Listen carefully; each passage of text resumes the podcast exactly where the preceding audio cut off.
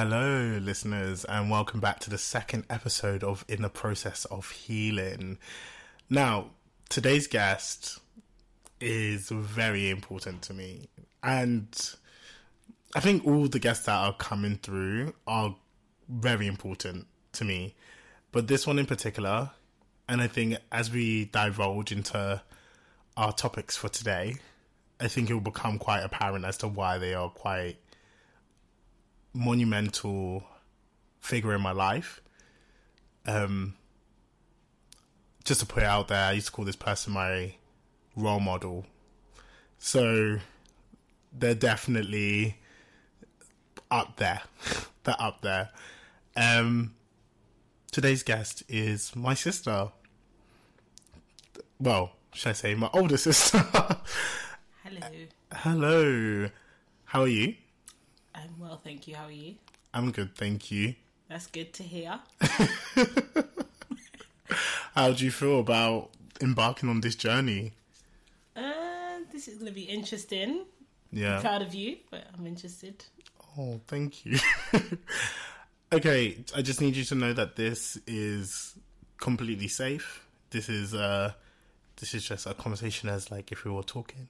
So we're all good. We're all good. The listeners are here with us. They're here on this journey with us, and we're all just wanting to, you know, heal together and just, you know, look into how other people may do things and how they do it differently from each other, and hopefully we can get the same end product.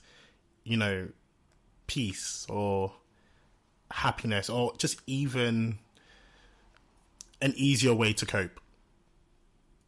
So that's that's the goal with all of this. But I'm excited. Okay. So my first question to you would be what does healing mean to you?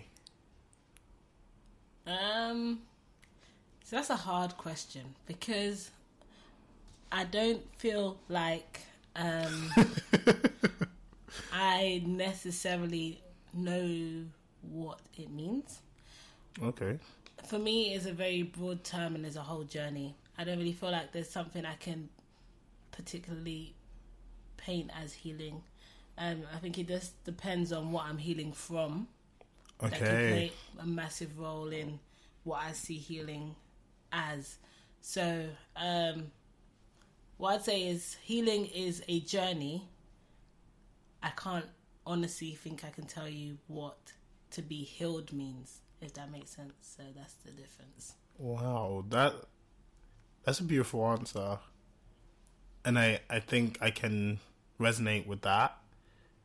Cuz I guess if you don't know what you're okay, I guess if you don't know what you're being healed from, then there's nothing to be healed. If that makes sense. Yeah.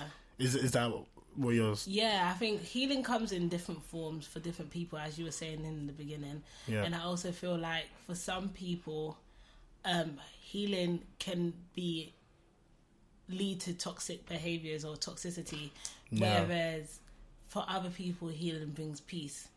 And healing uh, and addressing something that can be uh, um, or has been torment for you could be negative for some people. So that's what I'm saying. I don't really know what healing is per Okay. se.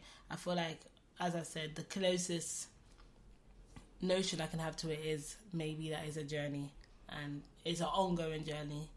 And it's and I'm also suggesting that everyone needs to go on the journey for their own reasons. Do you know, I've just, I'm really glad that you said all of this because it's just made me think, okay, actually, in the first episode, I never defined what healing meant. And if we're going in lame terms, is that the correct way of saying it? If we're going in like what, the dictionary, yeah, says, dictionary definition. um, it says healing, the process of making or becoming sound or healthy again. So that would suggest that we were all healthy at one point. Exactly. So why did we cry when we're born? Oh my. Okay. Because we all have to heal from something. Yeah. You have to overcome something.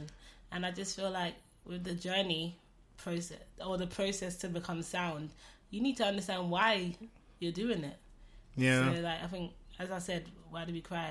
Everyone knows that a baby is crying because they need attending to. Yeah. So then they feel healed. Yeah. But as you get older and you don't know what you're searching for, healing becomes a lot harder. Yeah. And that's why I'm saying it can become quite toxic for some people because they don't know the right way for them to overcome it. So they go down negative routes or go down routes that may not take the most positive shape in other people's eyes. Yes. It works for them. But I love I love what you just mentioned. That one, it's all about you. It, it, the most important part of your healing journey, or to be sound, or whatever we're defining it to be, is to find what works with you first. Mm. It can't involve someone else in that process, and that's like one hard thing I think I was discussing in the last episode. Um, as you know, the first episode was with mum, and I don't know if it's a verge of like, do we? Is the catalyst for wanting to heal because we see other people happy? Or, or so-called happy because we've got many of ways of seeing people happy. You know, people use Instagram to say, "I'm having the best time of my life," but then you know, if you know that person personally, they might be going through it Yeah. real bad, mm-hmm. and so it just makes me think. As much as we keep saying we're doing it for us, what what do you think a catalyst would be? Because I know from myself at least, it did come from a place of me first, but then I also do see the knock on effect that carries on through to you know family or Yeah. friends. So, two things I wanted to address is the first one you said that it can't come from anybody else, and I think that's an interesting thing because obviously we have therapy to help us heal, and then I guess it come is meant to come from someone else, but it depends as well what which type of therapy you go cause, because mm. obviously CBT is meant to encourage you to do it by yourself, So yeah, but with some guidance. And the other thing I was going to say is linked to the second part you were saying, um, the catalyst to change. Um, the catalyst should always be you. So even if someone is going to help you, you should always want to do it for yourself. And I think a lot of people don't do it for themselves, which is why they can't find the thing that works for them. So when you're doing it to make sure that you're okay for other people or to make others happy, I think a lot of the time that is the reason why the real healing the real healing doesn't happen yeah, you know, because ultimately your wound is synthetically being healed. Oh. It's all Wow. about like how you want to appear to others. So it's almost like putting a plaster over a broken leg, and I mean a, plaster from the cupboard, not a plaster as in a cast. Yeah, yeah, no, I So get you're it. using the wrong thing to try and heal you. Wow. Okay. so I was like lost for words because I don't know. You know, we always made this joke. Oh, you don't understand Khaled language, Oh yeah. but like as you talk, it just it makes sense to me. Does it? I don't know. I mean, I've been around you for long. That's fair. That's fair. but like, it's like it was like a mold of Tahira and Khaled language because it just made sense, yeah. and I just I get that, and I, it's so true. It's like trying to mend something.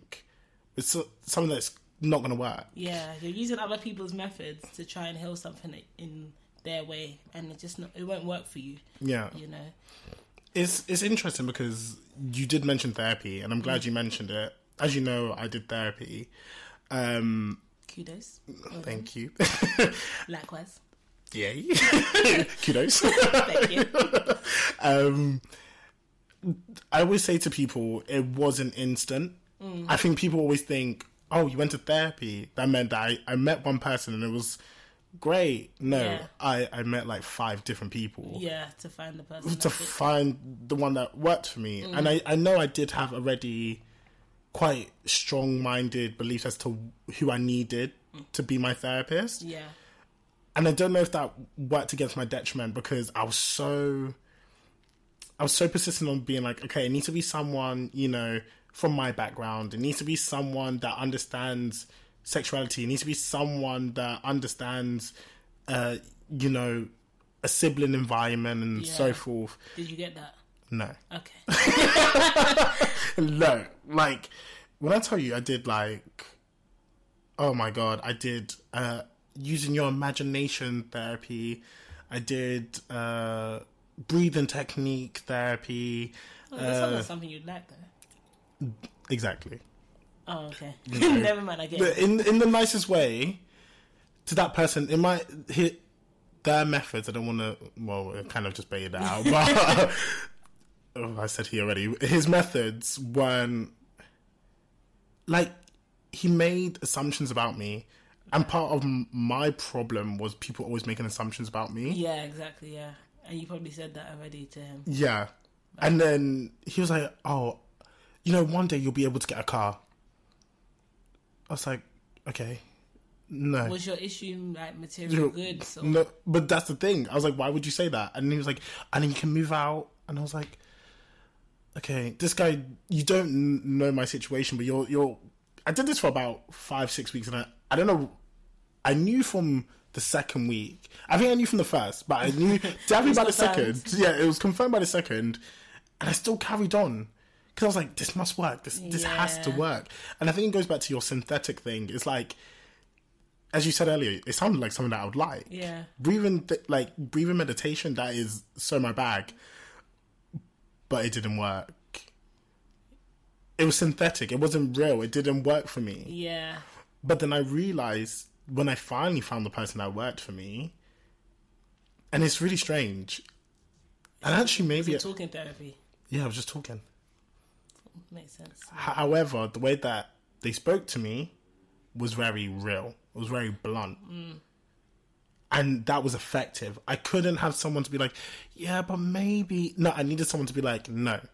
Or call me out on my crap. Yeah. If they if they could see or feel like I was overthinking something or you know the answer already, I need you to tell me. You know Yeah. it. I don't need you to be like, oh, for me anyway, I don't need you to be like, oh, but maybe this. Like, it was never that. It was like, no, that was crap. Maybe it's the environment that you grew up in. You just needed, you just needed your sisters. yeah, yeah, quite literally. And I, I was just about to say that. I feel like it encompassed you. Um, um, that's actually a realization for right now. I didn't actually see it that way. I thought, yeah, it's definitely like people that had it around me. A lot of people around me are blunt, but the way Yeah, I was gonna say that's more like your little sister. But, I mean, both of us. I'll take No, it. You're, both very blunt. you're both very blunt. But then, like in a, was, maybe I'm just accustomed to it, but it's very weird. It's like blunt but nice. It's like it should hurt. it should not hurt like physically, but it's like oh, that was a. I felt that, but you know, I needed to feel that. Yeah. Does that make sense? Yeah, yeah. No, you have it as well. I think, mm. and I think no, no, it's it's good because I know what you mean. If that makes sense, like when you say what you you mean, I get it. Because if you're if you don't say what you mean and you hold it in, Yeah. it does show on your face. But the issue is, then I don't know what you mean. I don't want to guess what you mean. So the same thing you were mm. saying about assumptions. I don't want to guess what you mean. But when you're ready to say something, you really do tell us what you you've been trying to say. You know, Yeah. and I just think it's it's second nature to you. So you need someone to give that that realness back to you as well. Yeah. So maybe that's why it worked. I I do think I never intend to want to hurt anyone. Oh no, I don't think you do. Yeah, uh, but that's that's the thing. I get nervous that if I know how, as we've been saying, blunt or real I can be, and I know for a lot of people that's quite difficult, especially like in a workplace. Yeah. Like, because for me, it's like I'm not saying it to be a dick. I'm saying it because I will. I want to see you thrive. yeah. So if I'm saying it, it's because I care. When you stop saying it, that's the problem. Do you need to be yeah i've always said that. You need to be concerned. If i stop if i even stop saying you like come on then you know that i've, I've just it's not that i've given up on you. I just think i'm not the person to help you. Mm-hmm. Do you know do you get what i mean? Like i was saying to mom like there's one particular person that i really i really want to see them succeed. But it didn't matter what i said or did. It just it just it was like it was never enough. Yeah. So I was just like, do you know, after a while, and they put they put me in a position where they made it seem like it was me, or like maybe it was a combination of me and the other person, but Mm-hmm. it was also like, no, it's just solely you. Like, you go and sort yourself out, or made it seem like it was. I was a problem. But I guess with healing, the healing process or journey that it says in the definition is taking accountability for your part that you play. Yeah. And I, I guess even if the person doesn't take responsibility for it, that's on them. That's their healing process. Yeah. But if you take responsibility for the part that you played in it, then you can heal better, and you can don't have to hold on to things as much. That's like you remember oh, not too long ago I told you um, to forgive someone, and you're like you're like to me. You always tell me to forgive. You tell me to forgive, but I'm not saying to forgive for their purpose. I've never said to forgive for anyone else's mm. purpose but your own. Yeah. Because if you hold on to something, it impacts you so much more mentally, mm. emotionally, can even be physically sometimes because it's like your heart, your head is not healing. So then ultimately, I always feel like I want to forget what you've done. I don't want to be around you, maybe, Yeah. but I don't need to hold on to whatever else you've done. Hmm. And so I've often feel like forgiveness is not for the person. It's not you're not forgiven to make the other person happy. You're forgiven literally to help heal you, Yeah. and and that's I guess what accountability does because you identify okay in this moment this is what I've done Yeah. as an individual um, is not all on me, but if the person is not going to identify their factors into play in this situation, then I've accepted my faults and I'm going to move on Yeah. and keep my distance. I hear that. I hear that. Um, it's interesting that you bring up the forgiveness part because I do remember that. and I was just like, I remember the first time you said I was, I was mad. I was like, I have like, not that I, I, I knew I hadn't, Yeah. but I was kind of like, I've forgiven the parts that I needed to, Yeah.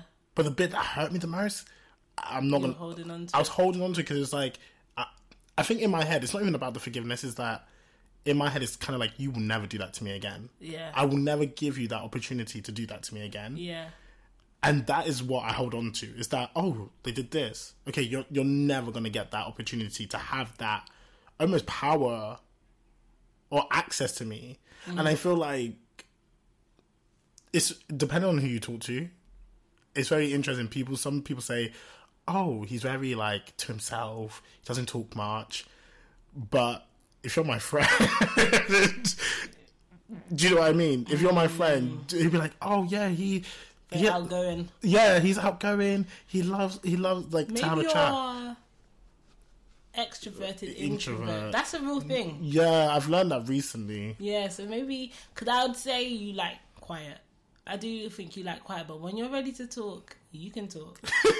so, um, but you were very chatty when you were little, like very, very chatty, very, very bubbly, very, very extroverted. I think I don't even know when that stopped because you were extremely extroverted, and I think um, maybe that's part of your healing. Maybe you'll come out um, and be like that again. Maybe this is just how it's going to be from now on. But ultimately, I feel I still see glints of your younger years sometimes. But in terms of the not having access to you and doing that again, in terms of what you were saying earlier, I think that's a really interesting way of seeing it because I think that's the element that people really misconstrue about um, healing and forgiveness that you have to forget. No one's begging you to forget anything Yeah, like no no religion no um no like atheist no one no anything in this world mm-hmm. spirituality is expecting you to forget. That's why we have memory. Okay? No one's asking you to go out your way to forget something. The focus is on helping yourself. Yeah. so, and as i said to you before without the forgiveness part you're only affecting yourself. You just said you were angry. Yeah, you were angry with me for telling you to forgive. But the reason you were angry with me wasn't because of me. No, it wasn't. It's because you were harboring something that if you let go of, you would feel a bit more at peace with. You would Yeah. be like, cool, fair enough. But I do think as humans, we want to. I keep saying I really want to live like a judgmental, free life. Mm. I think I mentioned it in the last episode, but it's very interesting. I think we've I believe anyway, we've been taught that there's always someone to blame Yeah. for things, and sometimes there probably isn't someone to blame. It's mm. Multiple things to blame or multiple participants to blame because no one just does something for the sake of doing anything. Do, do you know what I mean? Like no one just does it. it it's let there's a like a cumulative uh, build up. yeah, it's a build up of things. And I think to stem off what you've mentioned about my childhood, um, can we talk a little bit about our childhood? Eek. Um, I'm a try. Just FYI, I am queen of making a joke when something is uncomfortable for me. So, soz. um, I would say I've I've, I've always kind of wanted to have an open discussion on such platform that being via when I make choreography, uh, you know, my musical, so forth. Um, I just wanted to highlight some things, and I've always said that I I want to be this voice for youths, um, especially men, uh, especially black men also included. You guys have the worst mental health. Yeah, yeah. I think I even no, I don't know if I mentioned it in the last one, but the biggest killer of men, suicide. Besides, yeah, because you're not allowed to be emotive. Yeah, and it, it's it's crazy to me, and I feel like without knowing, because you know, like I used to stay up until God knows what time doing choreography, mm. and I- I didn't realize that that was my coping. I didn't realize that that was me. Your outlet. That was my outlet to that extent. Yeah. I thought I was just doing it because you know it's it's fun. It's Yeah. The feedback I got from it was, oh wow, that's different. So th- I think I thought that was my motivation, but it, I don't actually think it was Yeah. because I think when I finally did crumble or crash, everything stopped because I could I couldn't lay it out because it was too it was too weighted, it was too overbearing. Yeah. Um, but to back to ours, the question was, I, what, what, what do you think about our childhood? Um, that's a very loaded question. I think Yeah. it's so. You know, you I clearly like the word broad, but it's like I can't really pinpoint. The issue I have is we had similar but different childhoods. yeah, I'd say because we are a few a long way apart, um, because of the age gap, we were parented differently. yeah, Um, and maybe, as you said earlier, to your detriment, I don't know, but I wouldn't say it was as strict or rigid okay, for the younger siblings as it was for the older siblings. So we had a lot more structure. We had um, a lot more academic focus when we got home from school. Um, The focus was a lot more on, um, I guess, seeming put together. You know, because ultimately it was a lot to do with mum. Yeah. You know, and she was very young. And not to Yeah. say that dad wasn't there, but it was more to do with our very young mum raising Yeah. us as well. So, and going to school. So I think a lot of her, fa- her focus was on making sure that we do well. Yeah. So she n- never looks Looks bad. bad. Yeah, yeah, yeah. So then, as she- obviously she became very successful in her role, and the presence of dad was a bit more amplified, your childhood differed from mine a lot Yeah. more, um, especially the younger two, the you two youngest ones. So I feel like it became not lenient. I, I'm- I don't want to use the word lenient. Yeah. There was a little bit more leeway, like being able to watch TV, for instance. okay. But there that. was still so many restrictions on you guys. Like watching you guys grow up was like very different from my upbringing. Obviously, you guys went to a different school, so I was like, Yeah. I went to school and was raised basically in a Catholic school. So again, there's restrictions there. Yeah. Um, yeah, so we had a lot of those things in place, and I'd say observing your childhood, specifically you, not the uh, both Yeah, of you, yeah, yeah, yeah. I'd say yours was very different from my own. And yours was a bit more tumultuous, like there's a lot more turmoil in it, with, mm. with like a bit more ups and downs. Yeah. And I don't know what the factor is, I don't know why that would have been. Um, yeah. and also I think I was a bit more rebellious. I was a bit more likely to go against the grain. um, so then, I guess that would play a massive role in the way I was treated.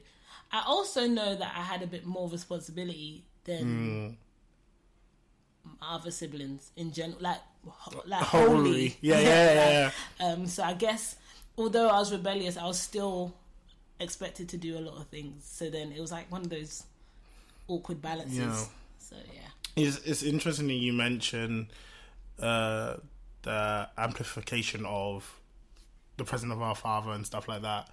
And it's it's interesting because I was having a conversation the other day about depending on who you talk to, you're gonna get a version of that story. Mm. And I definitely do think you'll get a version of our childhood. Yeah, there will be some correlations, but there will be some viewpoints that are skewed because it affected us in different ways of course. um I do definitely hear about like it was very mum fixated and I do feel like I felt I feel like I'm in a weird place. Like I feel like I felt that.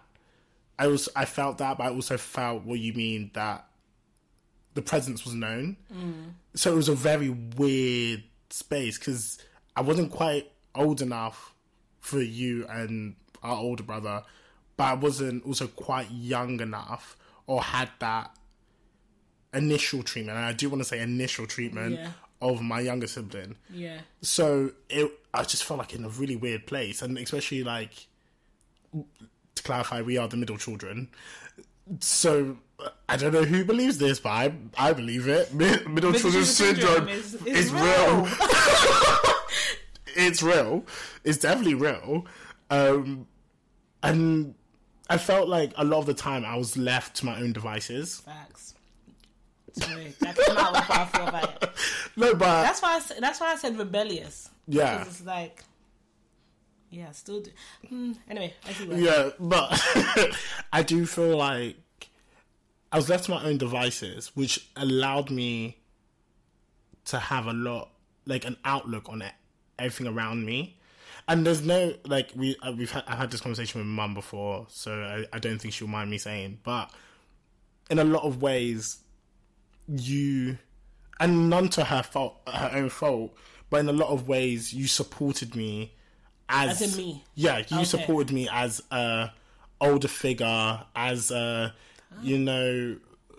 uh, I don't want to say many years between us. yeah, I know. I know it's not that many years, I was but still in primary school when you were born. Just so everyone knows. but you definitely did take on that. Hmm. I don't want it to sound like I'm belittling what mom had done for us, but it did. You definitely did take on a motherly role. Does that make sense? Like you definitely took on a role where if I if I needed something, and it's no fault. As I really want to make that clear, like mom did support me. Did I? I, I can only speak for myself, but um, did definitely support me, like taking me to God knows where when I had a competition. Like I Yeah. do want to make that clear, but also the fact is, when I had late gym or if it was too dark or whatever, you would walk with me or. If I was at after school club, mm, that place, anyway. Um, Cha- anyway. you you took a lot of the That's like grief. what I meant by like my rebellion was like it was always cut. So so for clarity, um, obviously I had to take you guys to places that I was going to. Yeah. So if I was going somewhere, you guys were coming.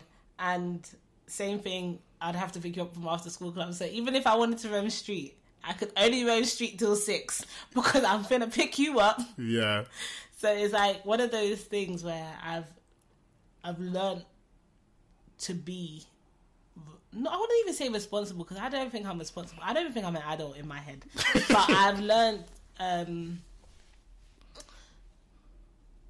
my role in the family. Yeah, that's actually a really good way to play. Yeah, I think that's a good way to say it. I feel like I've I know my role. Know your place, boy.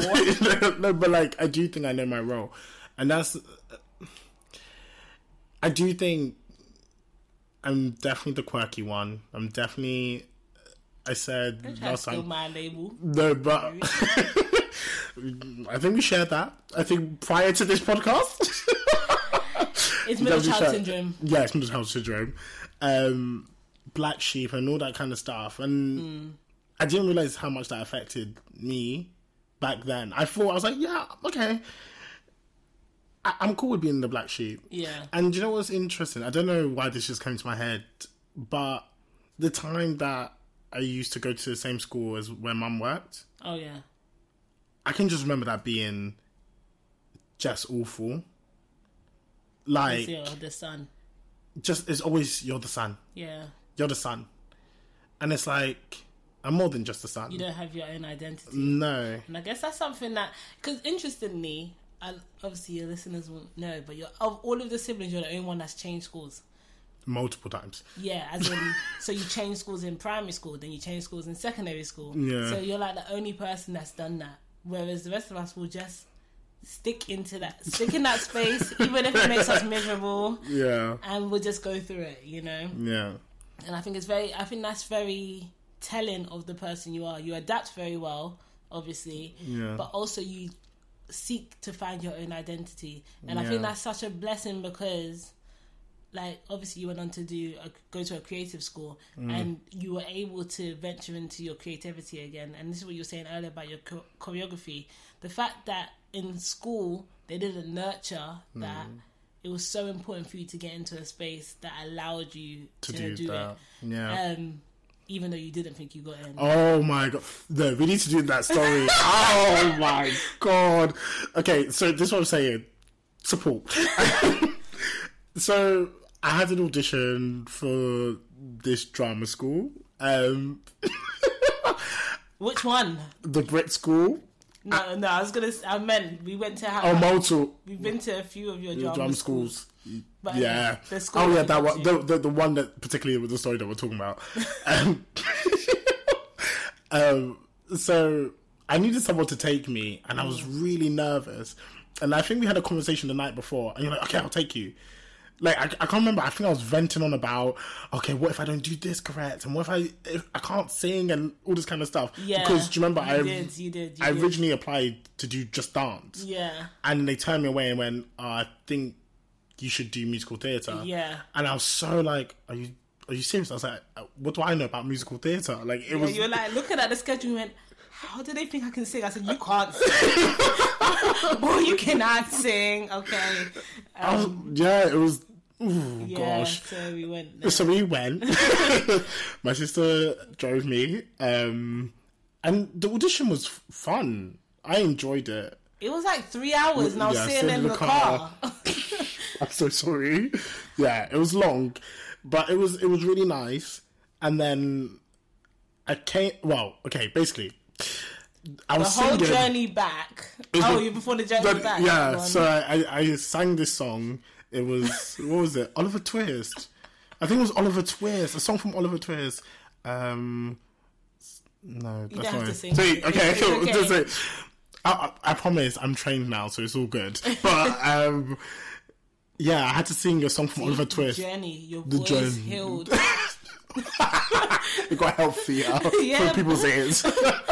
You became it came sound. So, yeah. Healing. Oh, I love that.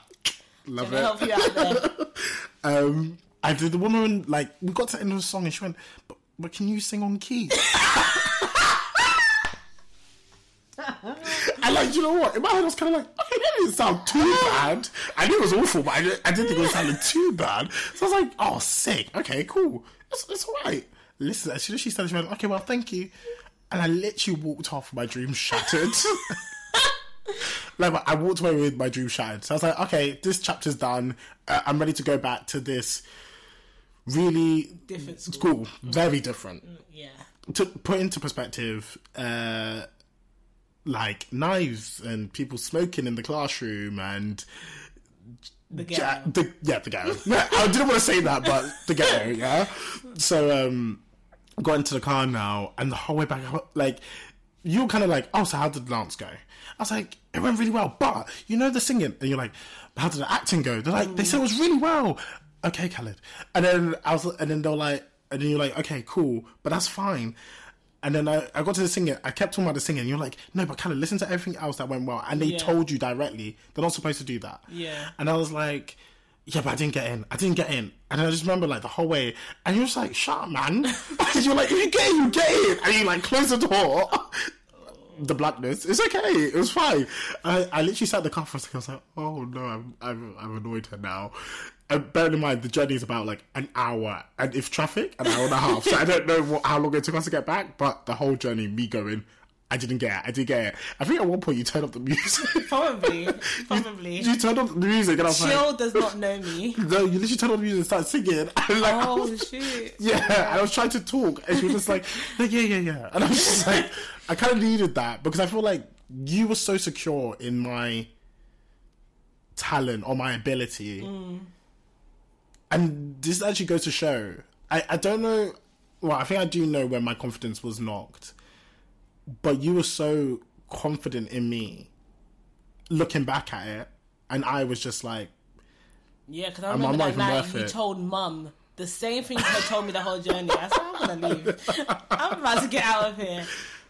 And I just, I remember, I think that was the point when I, I semi lost it. I was like, Did you try your best? yeah.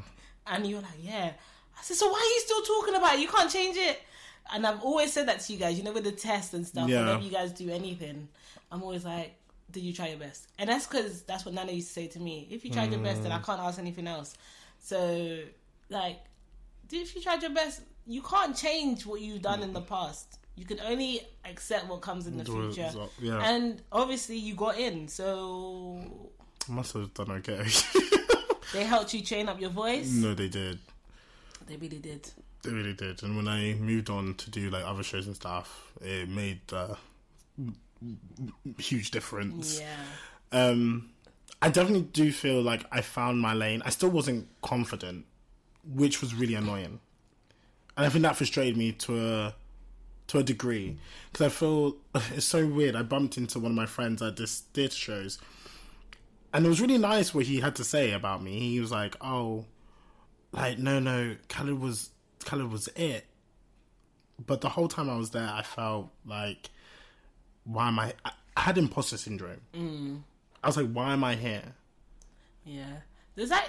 So, obviously, I love social sciences, but there's a so, there's a um a sociologist Goffman. He says that everyone plays roles. Like we literally adapt to a role and play it, and and manage everyone's impressions of us from this role. Okay. Um, and he just says that we have a loose script of what we, is expected of us, and ultimately, from that script, we build a character that becomes Okay. our identity, and that's how people perceive us.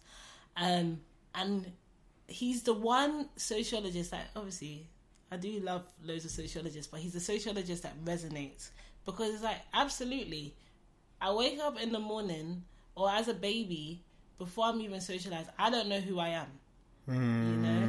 And as I get older, there's expectations placed on me. There's different um there's different labels that are placed upon me. Yeah. I do different things differently and and ultimately I become this person. So even earlier we were talking about the middle child syndrome and you said it's real. That's because we can adapt to become like middle children. We can accept Okay. This label and say, all right, cool. As middle children, this is how we should we are meant to act. Um, so it's similar to this notion around like how you should act depending on your race or your gender or your class or whatever it may be. All of these factors will play a role in ultimately the person you present yourself as. be- And I think that's the same thing. You were saying imposter syndrome. We are all imposters. We're in a world that has a stage, and we can act however we want.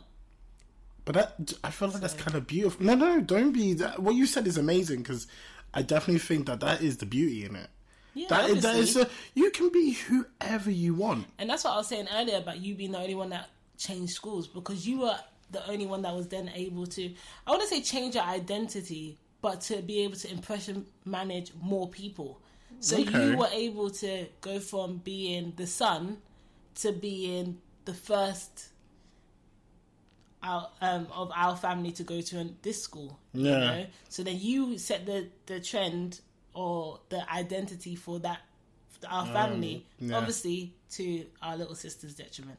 And then you went to this Yeah. other school. Thankfully, she didn't follow in your footsteps and not go there. Yeah. But you went to this other school, and you molded an image of yourself there, where you've still got friends there, and they Yeah, see still you as that Yeah, versus the friends that you get in, got in your creative school, and they're very different groups of friends. but I'm still friends with them. Exactly, and you are still that person, but you may be a little bit different depending on who that is because Yeah. of how they perceive you and how they've known you. But ultimately, if everyone's to put you in the same room, there's some factors that you'd still say, they'll all agree upon. Reckon- yeah. So there's like the core values of who I am as a person. And I think across the board, and I think this goes to you as well, it's like we're very us. I don't know how to explain it other than that. We're very us. And actually, I was saying this in the last episode. Um, do you remember the time where, and it's, it's so good we're talking about identity. Um, do you remember the time where I was like, oh, how would you describe me? And you went, you're Khaled. And I was like, no, that's not the answer I'm looking for. I want you to describe me. Like, tell me, like, what what is it that makes me Khaled? But going to terms with that is like, I am just me. It's just, it's so unique. It's so uniquely me that it's just me. Yeah, I don't re- I don't remember this conversation, but to be fair, I don't know how much capacity my brain has anymore.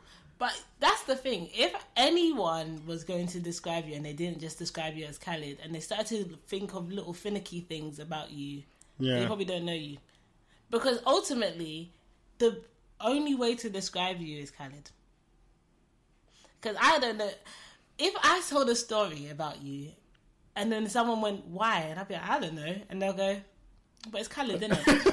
and that's every, everyone's response will be the same because we Yeah. know that there's no real why. No one can really understand it apart from you. And that's okay. Yeah. And that's just that's just how it is, and that's how we expect expect you to be, and how we accept you to be. Oh, thank you for saying that.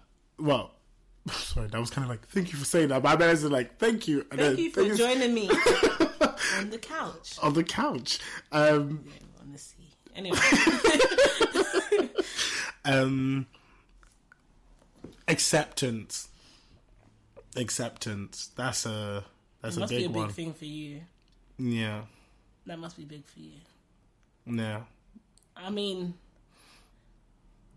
I would say like obviously I'm I'm older, but I don't think I'm as knowledgeable on who I am as you are. Oh. and I'd oh. say that's that's one thing because I can, you know, when you're, I wouldn't say I don't know if you're comfortable being yourself, but when you know yourself is a little bit different. okay. So I think in terms of acceptance, obviously your journey has so many different routes compared to others. Not everyone, but I mean to me, it has a lot more routes than you would you would have had to overcome so many more hurdles than I would have because mm. I'm kind of conformist. That's another sociological term. Looking to Merton, Merton strain, the- strain theory, but I'm a little a little bit more conformist. So there's not much that, in terms of hurdles, apart from financial hurdles, that kick everyone's butts Yeah. that I've had to overcome. Obviously, I'm not saying that my life has been perfect. It's far from, but ultimately, Yeah. I know your acceptance is a lot m- more of a journey than mm-hmm. mine. Do you, I I really want to hold up value to where my acceptance journey started, mm. and it was around a very strange time. Granddad had passed. No, that's not that long. Well, it is, but It's- not that long ago. Ten years ago, coming up. No, that's yeah. It's not Okay. that long ago. I But that's- be a bit longer than that. Yeah, it's all it's all very fresh, and this this is the thing. It's like that's what I find very interesting is that I think a lot of people do look at me and say, "Oh, you're very you know who you are," and I I, I would agree with that. But the key thing in what you're saying is, am I comfortable with that? And I think for a long time I wasn't. Mm. I was so sh- I sh- I knew myself in and out that it made me uncomfortable Right. and there was parts of the things that I knew if I saw that quality in someone else, I wouldn't like it. But I also possessed it myself. Own it. That's good to say. But then, yeah, I'm glad you said that. It became a thing of that I had to just own it, and I'm still. I think I'm still on that journey of owning it. I mean, you're still in your prime. Oh, thanks, doll. You too. You are too. I know this. I, I know. But that's what I'm saying. That that confuses me when you're saying, I don't think you or you don't seem to know who you are. I feel like you always surprise me. That is, there's there's something new. That's the one thing with you. Surprising. Like what? Like you said something to me the other day about tattoos. And I was just like, fam, what are you talking about? What do you mean? Another tattoo? I was like, okay, cool. And then, Oh yes, yeah, of that course. one, yeah, I remember the story. Now. I was like, wait, hold on, which tattoo story? Because there's many. There's many. and then when like you called me up, I was like, I want to get a piercing. I was like, okay, let's go. And then like that was a surprise. And then like recently, another thing that was a surprise. And I was like, you're you're so talented in so many ways. Oh, like oh, thankins. you inspired me to dance. And I didn't mention You, it earlier. you stay telling this story. No, but it did. Like you'd always be like, "Can I get up?" And then like I'll, I'll be doing it with you. Like I know I was not doing it correct, but I was doing it. I was trying to copy your routines, and it was just so. I was like, "Wow!" In my head, you became like Ostelar, very cool. Like you were so cool to me. I just loved the way that you stood up for what you believed in, and I don't think. No, you do. You really st- when you when something's not right, it's known. Oh, is it? Oh no! If I something's think I've not right, lost a little bit of that. There's no, there's no spark. I think I'm very like docile.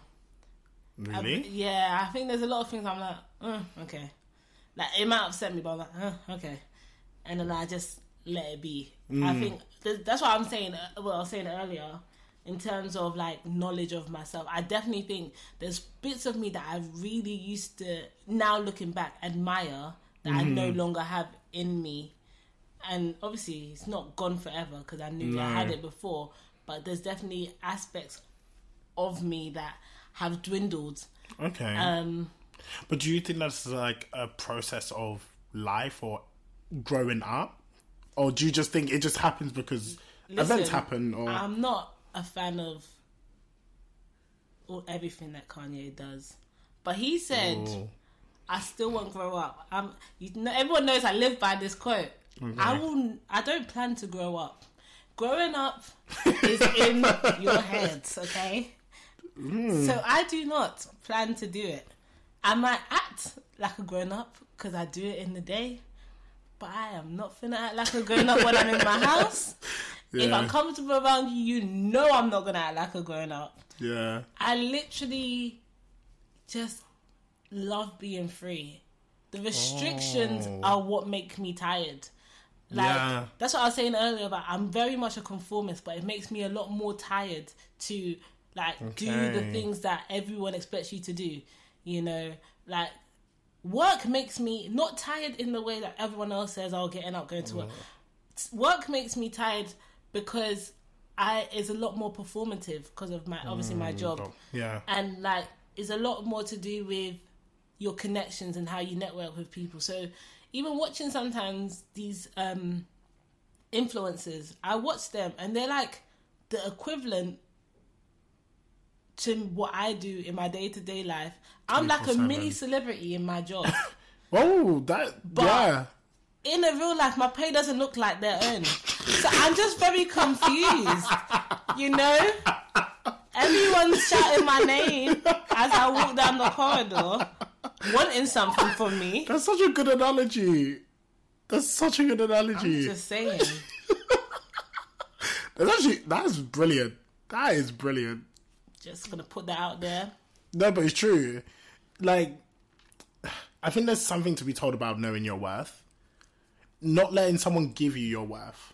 Uh, Because tell him. if they can give you your worth, that's all you will ever be. Yes, sir.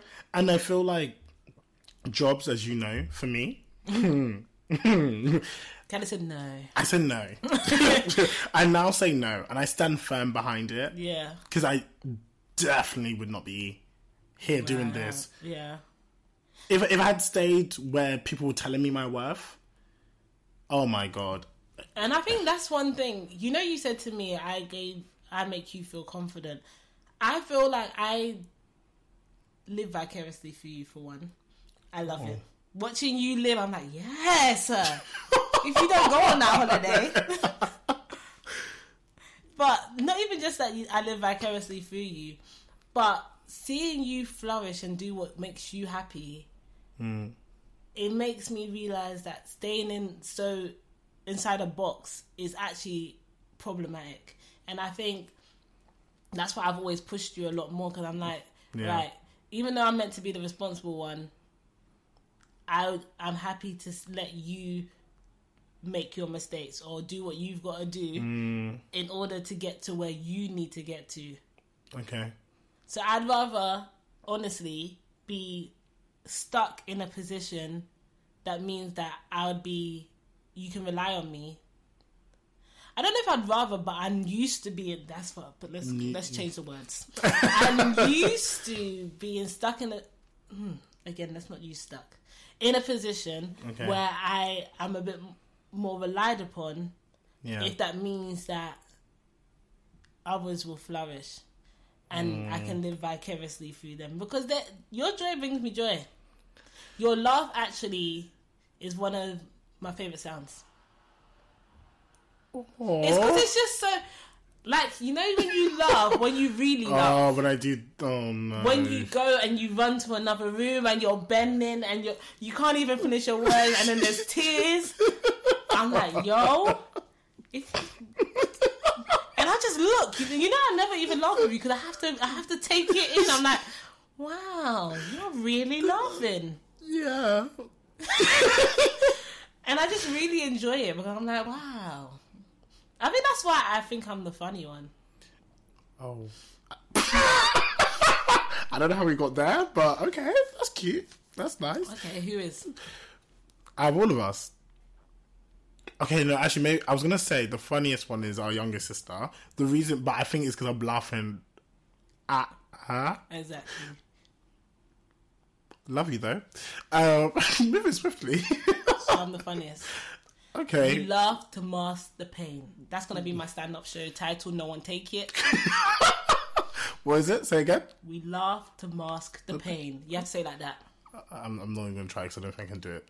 We laugh to mask the pain. Was that- Yeah, because I didn't hear the full stop, but you tried. Oh. okay. Thank you. Um. So. It's question number two. No, we've we've gone through the questions. Oh, We've got- good. Yeah, we've gone through the questions. You've done it so nicely for me. You made it easy. Um, No, comes naturally to me. I just what there's two things that I really want to touch on real quickly as we're you know coming to a close soon. Yeah. This has been brilliant. Um, what what personally scares you the most, Mm-hmm. and two, you personally as your sibling, you you you have, I believe, a great balance in your vulnerability Thank you. but I do feel like you wouldn't say it for yourself. So I wanted to say it first before make that statement first before you understand what I mean, or until you state what how you how you feel about it. But I think you have this. I can't I can't explain it. It's, it's not- it's something that can't be taught. It's like you're vulnerable at the right time, just the right amount, And then my God, and then up uh, yeah. like a gangster. I learned it from the streets. Oh, what streets? Your bedroom? like, sorry, six o'clock. That's what I'm gonna say. Um, Am I the funniest one? No, absolutely. I don't even think you're top four. But there's only four of us. Okay. Are you saying I'm not? I'm the least. I don't think I'm the least. I think I'm second. As in after me. I, do you know why I say? No. Because Little one's the, funny. the little one is not funny. They're just very matter of fact, and it's the way that it comes out that's funny. I think I'm funny. And also random. I'm random. No, you're not random. She's random. Oh yeah, no, she's she's bare random. Yeah. Sometimes it just comes. I don't know what the hell. Like, you know, like she'll message me, and then like it'll be just like a collection of pictures that just none of it them no make sense. Yeah, that's why I think she's funny. I love it. Uh, I don't because sometimes I think the older one is funny, gives me jokes. Am I laughing with or at you? Oh dear. yeah, maybe it's similar to you and the little one. Yeah, I, I think I'm laughing. Uh, uh, you know, toast. That's what I've got to say. Yeah. But Um, the question, what was the first question? um, what scares you What scares and me? your like? How do you? If you believe that, I don't know if you believe that about your vulnerability, Mm. but what you know? right, so what scares me the most is actually the opposite of what scares you the most. Okay. I'm scared of not living my full potential. It petrifies me and it's it makes me so sad sometimes that I'm just like, yo, like do something. Like um if I feel sad and I won't get up, it's like I've just wasted a whole day and then I feel angry and it's a cycle. Yeah. But um so my fear rather than dying, I I don't give a heck. But my fear is more to do with not living um, and not enjoying the life I'm living. So, like, you know, before I use the word stuck, and the reason I changed the word stuck is because for me that sounds really like Finite. final. Exactly, Yeah. like I can't make a difference. I can cha- I can change that. So then I feel like if I don't live, I'm making myself stick. Whereas Okay. I, w- I want to enjoy, I want to seize the day. And that doesn't mean like I have to do anything amazingly big. I just want to enjoy. Like I really Yeah. like walking. Something that fulfills you. Oh, same. I, I, I just like it. to walk. yeah, You know, just to be. yeah, just to be outside, to look at stuff. I like to put my headphones in. I also like taking pictures. Mm, you outside. take really good pictures. Thank you very much. Sunsets. Yeah, Love I really it. just like outside, like trees, plants, animals. I like small stuff, and it's like there's little things that bring me so much joy. So, not even being, and I don't even like being outside. That's another thing. It doesn't make any sense. Like the contradictions just continue. But um, yeah, so that's for me. My thing that scares me the most is not living. Okay. Um, in terms of vulnerability, it's interesting that you say that because one thing that I've been working on for years, and I, when I say years, I mean, I think the first time I said out loud, I was 20. So before that, imagine how long I was working on it. And in the back of my head, I just think it's so important for me to work on my vulnerability. And I've said it to so many people. It's like, I just want to be more vulnerable. I want to be more open. I'm so guarded. And I can see when it happens, I can feel Yeah, myself ha- happen. Yeah. going into myself, like caving in, building. The, I don't even slowly put the wall up. You know, it's one of those automatic gates. Yeah. the shutters go, and I'm like, yo, you're not, you can't come in. Yeah. You know, um, and so when you said I'm vulnerable at the right times, that is really it means a lot and it's very meaningful to me. It like it's very important because it's really something I want to work on. And every year, you if you ever look at um a vision board I make or any notes I take, I always say I want to be more vulnerable. So I do really strive towards it. Um, so thank you. Mm, No, uh, I'm more than happy.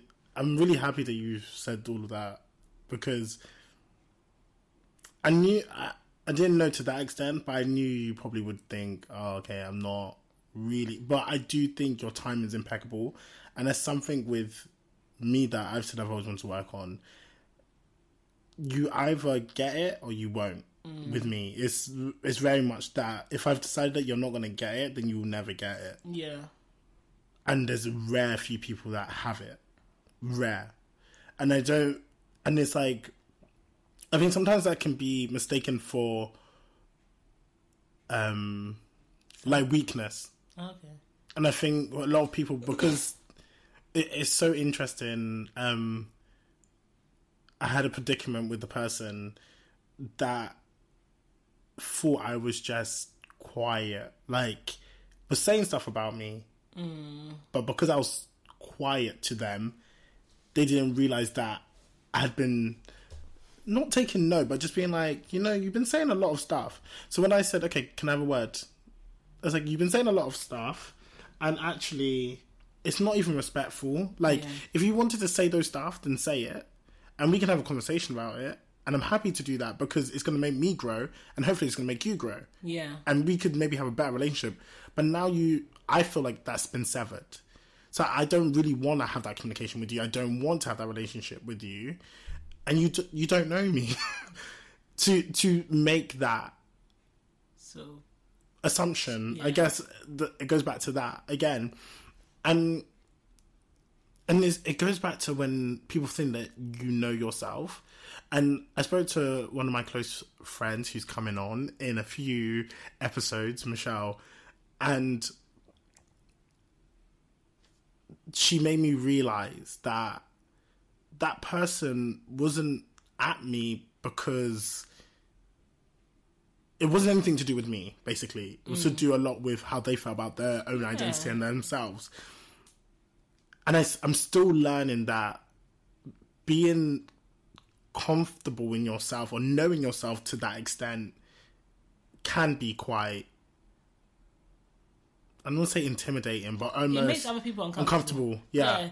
Like when you're content or come across content within yourself, Yeah, it makes other people across. very, very uncomfortable.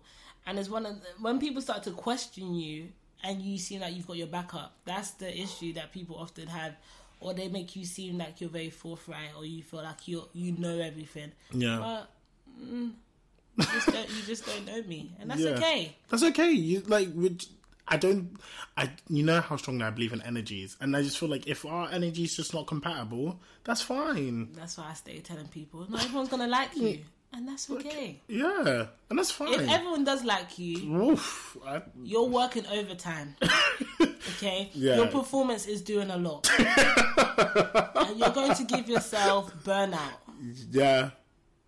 It's not healthy. It's not by force. It's actually not by force. it's not healthy, so it's not healing. Exactly. Yeah. You have to have a sound mind. A sound. I love how you're retrieving back to I love it. I just don't even get how you can define sound. That's the part that's lost me, but it's alright. I'm just gonna keep using it. Okay.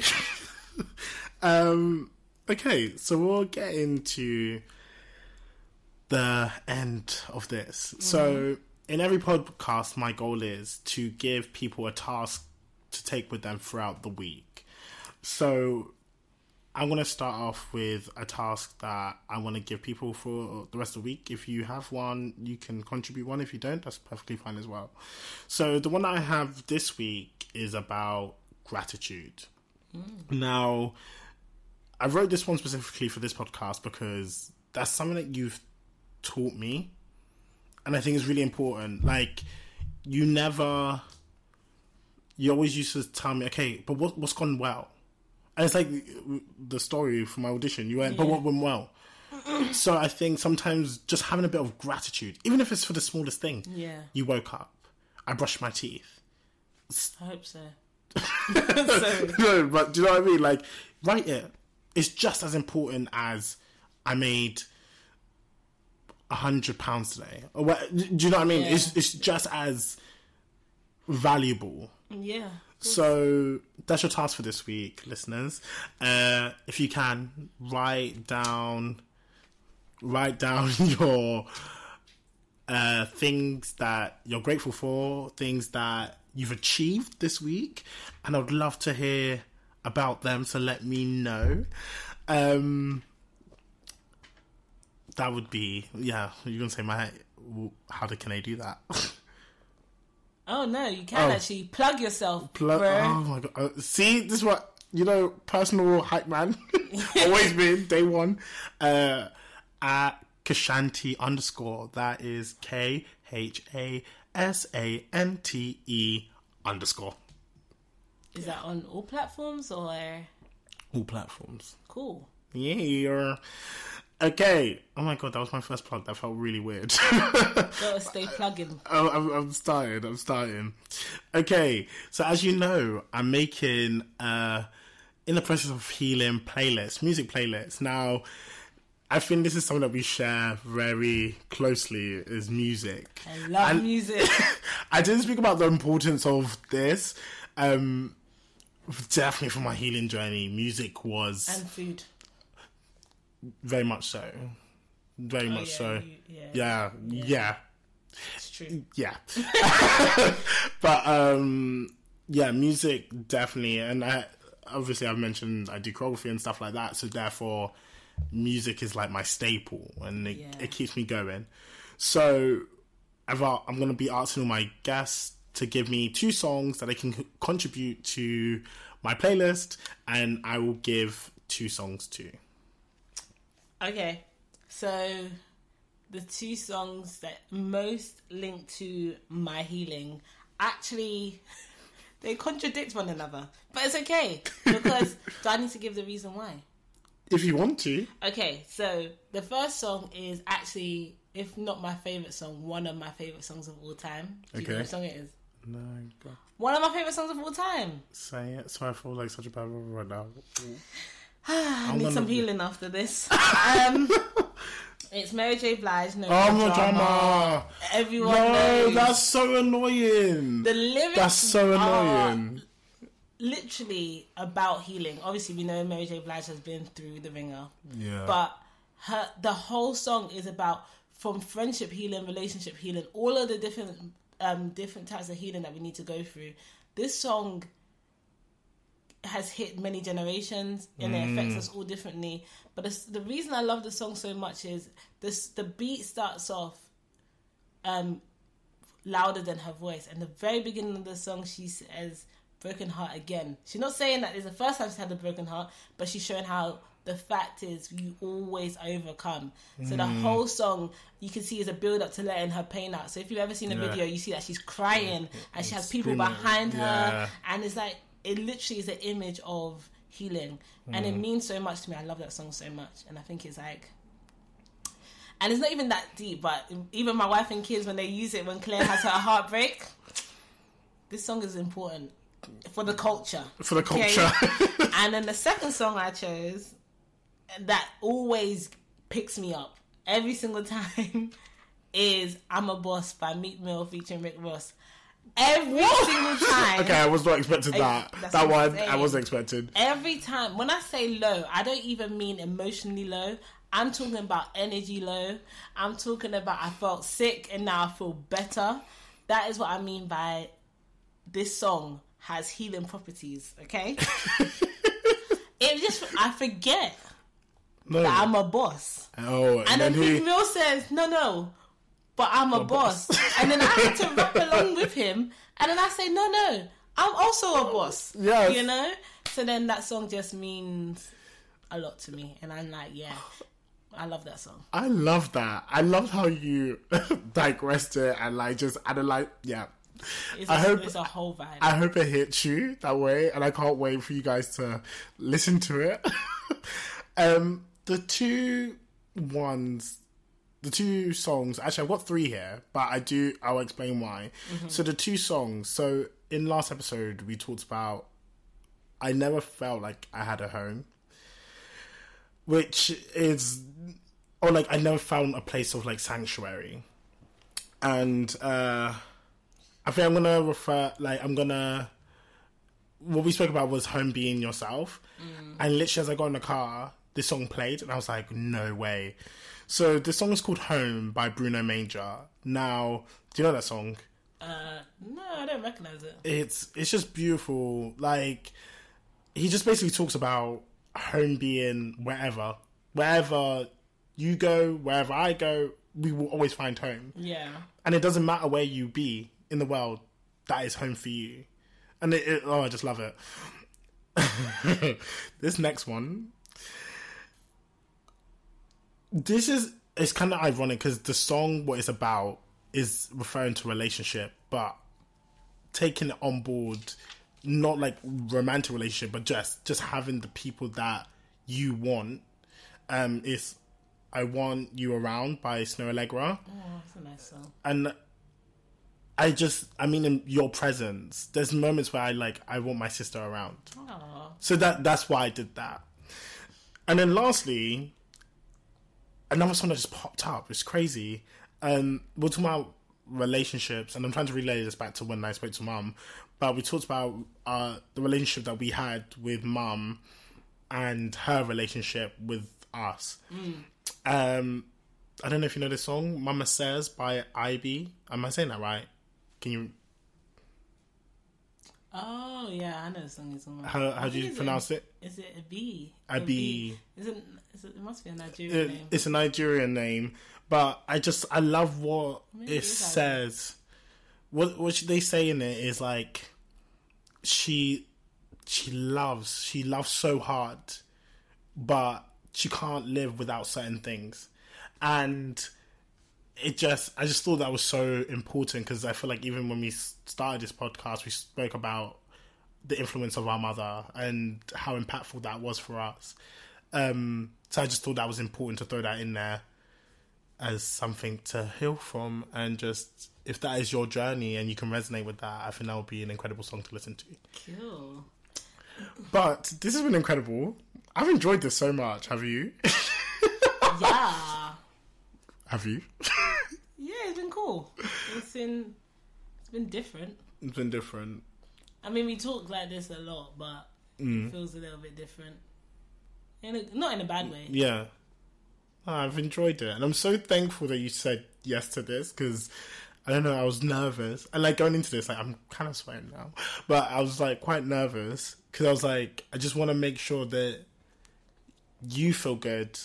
Like this whole process goes good. Not to say it wa- wasn't going to, but more so that we're reaching out to the people that need need this. And it's a conversation starter. And that's a big thing for me as like i think you've helped me identify that i i just need to talk to someone. Mm. It's important. And if that is other people's tool to just talk to someone and i'm giving that platform to allow people to do that then i'm grateful i'm just grateful so thank you for being a part of that journey Most welcome. well, thank you guys for listening and can't wait for you to hear from my next guest next week. Bye. Thank you.